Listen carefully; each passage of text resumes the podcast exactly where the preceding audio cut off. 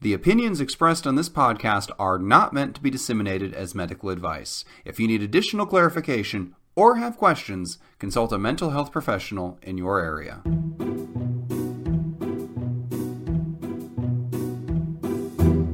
Hello, and welcome to 10 Minutes to Save Your Marriage, the podcast where a comedy writer, that's me, and a psychologist, That's me. I Try- like how you paved the road for me just to make sure I got there. You, you messed me up. I was going to jump in so fast. You always complain about the delay, which I'm convinced now is because our audio is actually delayed just through the, the magic of sending our voices remotely.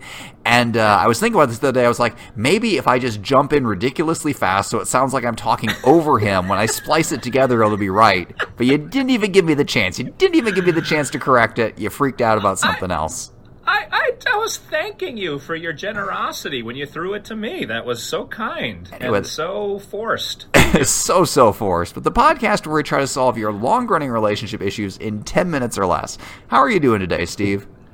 You, do you really want to know, James? Because I could go on at length. I, I do not want to know. But what I do want to know is the answer to this question. Here it is.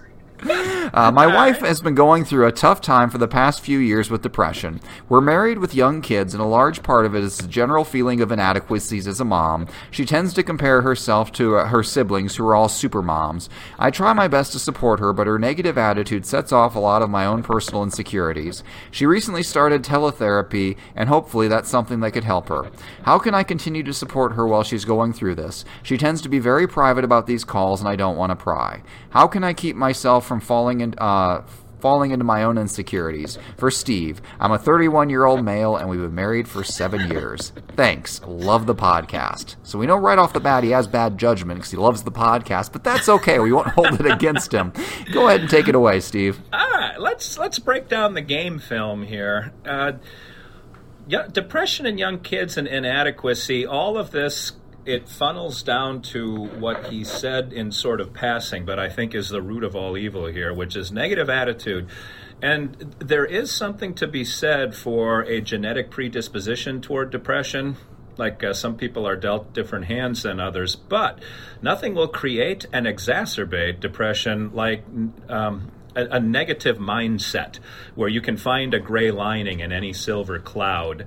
So I understand that she's private about some of her therapy calls, and it might be. It, I I wouldn't take that personally, like she's complaining about you. Like there might be things with her mother, with her family, or stuff that she just doesn't want you to know about. So uh, let, let her have that for herself, and don't get all freaked out about it. But back to your question if you want to help her the most and i'm not sure how open she is to listening to you but to to start teaching or i'm not teaching coaching her to change her point of view to where do forced things like if something when, when something happens it's not really good or bad it's just an event and the the valence you ascribe to it sort of defines your reaction. So you, you can control your emotion, but you can't control the event. So if it happens and you think this is the worst thing that's ever happened, it's probably all my fault. My siblings would do this better. It's never going to get better than this. It's only going to get worse. Like, of course, you're going to drive your depression further into the ground. So even you, you don't have to be an adult cheerleader where you're telling her to say everything's wonderful all the time. But there are good th- things that can come out of bad experiences, even if you interpret them as bad. So start coaching her on what's the upside. What could what are some good things that are happening as the result of this? Even some uh, what are you uh, grateful for every day? We have healthy kids. You got a husband who goes to work. You you've uh, you've got your health. Like uh, teaching her mind to start focusing on positives and reinforcing positives when she talks to herself because reality or truth let's call it truth with a capital t is created by what we are what we get uh, what repeats inside of our heads. So this is why they say if somebody's fat as a little kid and then loses weight, they always kind of feel like a fat person inside. It's because their hard drive was programmed with all these hidden files that over and over and over again are you're fat, you're fat, you're fat, you're fat. And that becomes the truth. And it's hard to reprogram that, but not impossible. So, all of that to say this as she talks to herself, have her catch herself being negative, focusing on negative, repeating negative. If she's mad at you, she can stay mad forever if all she focuses on is everything you do that she doesn't like. But the way spouses get over arguments is they put those negative thoughts aside. They start focusing on, I do kind of love the big lug, that kind of thing, or he is a good provider, or he takes care of me. Like you focus on the positive. So, same with life in general. She's probably tired. If she has young kids, that doesn't help. Uh, she probably does have super siblings, which also doesn't help. But that doesn't mean that she's dead in the water. It's about how you interpret your situation and take action to change it. what say you, James? I can solve this entire situation oh, with one sentence. Buy, yeah, buy her a little book called Bare Minimum Parenting: The Ultimate Guide to Not Quite Ruining Your Child. I hear, I've heard this secondhand, that it somehow has all of the wisdom that pertains to this exact situation. I, I might know the guy who wrote it, uh, but anyway, it's uh, the, the, lessons from that really all apply here. Uh, so first of all, the, the feelings of inadequacy so I really don't think there's such a thing as super moms. There's there are people who portray themselves as super moms, and how, how do you know that they're super moms? They tell you that they're super moms. They post all over social media that they're super moms.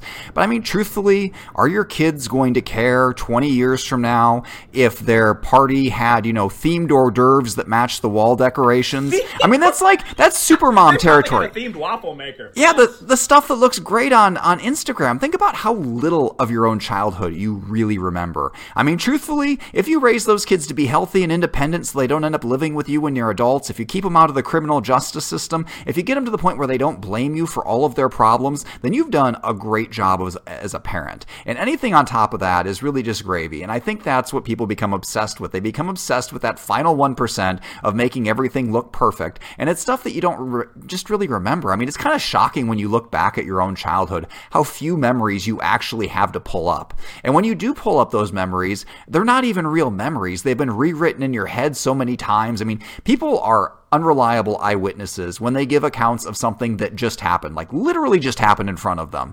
You know how unreliable you are when you're recounting a story from 20 years ago that you've retold 55 times to 55 different audiences, rewriting yeah. it each time. It's it's just we parents need to cut themselves some slack. And I, I think the uh, and I, the main premise of that book, uh, so it started out as a joke. You know, let's see how little we can do and still raise functional kids. And by the end of it, I, I built up the argument that I think you're better off if you if you just chill out and take it easy. So what is really going to benefit her kids right now? Are they going to be better off if they have a depressed mom who's killing herself to be perfect? Or are they going to be better off if they have a happy, carefree mom who accepts her imperfections and just embraces it, embraces life? I think they are going to be way better off if they have that happy, carefree mom who lives in the moment than they have if they have one who's just miserable by comparing herself to other parents. Like, who cares what other parents are going to do? They don't have veto power over how you raise your kids. Uh, and here's another kicker. Like, think about like the people you know as an adult, who you met as an adult and you never knew anything about their childhoods. Like, can you tell who went to the best preschool, who had the best birthday parties, who was breastfed versus bottle fed? There are so many things that wannabe super moms beat themselves up over that just don't have that many bearing, that much of a bearing long term. I think over time, we just kind of average out.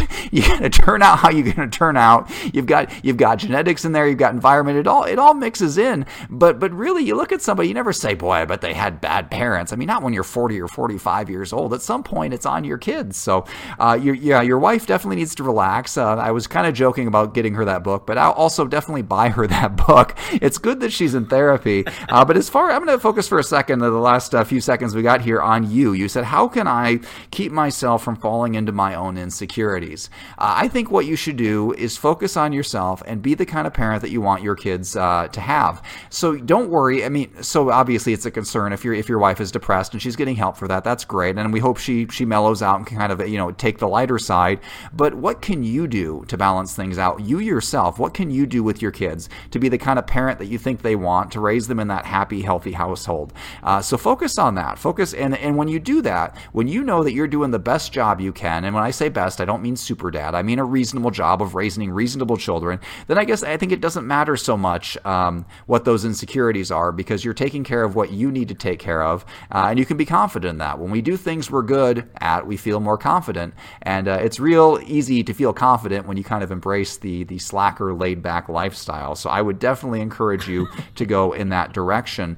Uh, and uh, between the two of you, I think your kids are going to be just fine. And uh, spoiler alert: even if you're the worst parents in the world, there's a good chance your kids are probably still going to be fine. So if you if you're the best parents in the world, you say I'm great because uh, you know my parents were so good. And if you're the worst parents in the world, you say I'm great because look at my tragic backstory. Look at what I had to overcome. So worst case scenario, you give them a cool you know intro chapter for their biography for all the all the adversity they had to face and how awesome they turned out. Uh, closing thoughts, Steve. James Breakwell, you go, boy. That was awesome. I don't know who wrote that book, Bare Minimum Parenting, but he sounds, well, aggressively mediocre, frankly. But anyway, no, all good. I, I, will say, though, I imagine that negative attitude his wife has extends far beyond just parenting, that it, it probably pervades everything she does and continues to keep her wallowing in that quicksand. So start tinkering with those hidden files on the hard drive and uh, stick with therapy. Medication's not a bad idea if you feel like you're floundering and starting to lose hope. Otherwise, James, let's bring it home. All right. Well, I do have uh, one other thought, though. I actually want to agree with you a little bit. It, I recently read a book that I did not write, and uh, it, it, talked about really how much we live in our own heads. And the exercise that stuck out to me is like if you're stuck on something, you want somebody to apologize to you. Something you can do that's been proven to work in clinical situations is write an apology. Write it from the other person. And your brain reading that can be tricked into like accepting it and moving on. Uh, same thing if you have somebody uh, you want to apologize to. Just the act of writing out the apology, even if you never deliver it, makes your brain think you've done it. Uh, so, I, as to what Steve's saying, if you convince yourself you're unhappy, you're going to stay unhappy. And if you convince yourself you're happy, there's a good chance you'll be happy. The whole fake it till you make it thing, it turns out there's a lot of science behind it. Speaking of faking it till you make it. If you want to send in your question to our non expert expert panel here, send that in to James Breakwell at xplodingunicorn.com. That's exploding unicorn without the E, and we'll do our best to answer your questions in 10 minutes or less. Today we ran a little bit over because I did rant basically the plot of an entire book, but when you spend an entire year writing something, it turns out you have a lot to say. Again, that book is Bare Minimum Parenting, the ultimate guide to not quite ruining your child. I look forward to the boost of zero books I will sell from this podcast. it's been another week of 10 Minutes to Save Your Marriage. I own one. Oh, there we go. I, but you already bought it, so still no boost. Yeah. Anyway, it's 10 minutes of your life you'll never get back.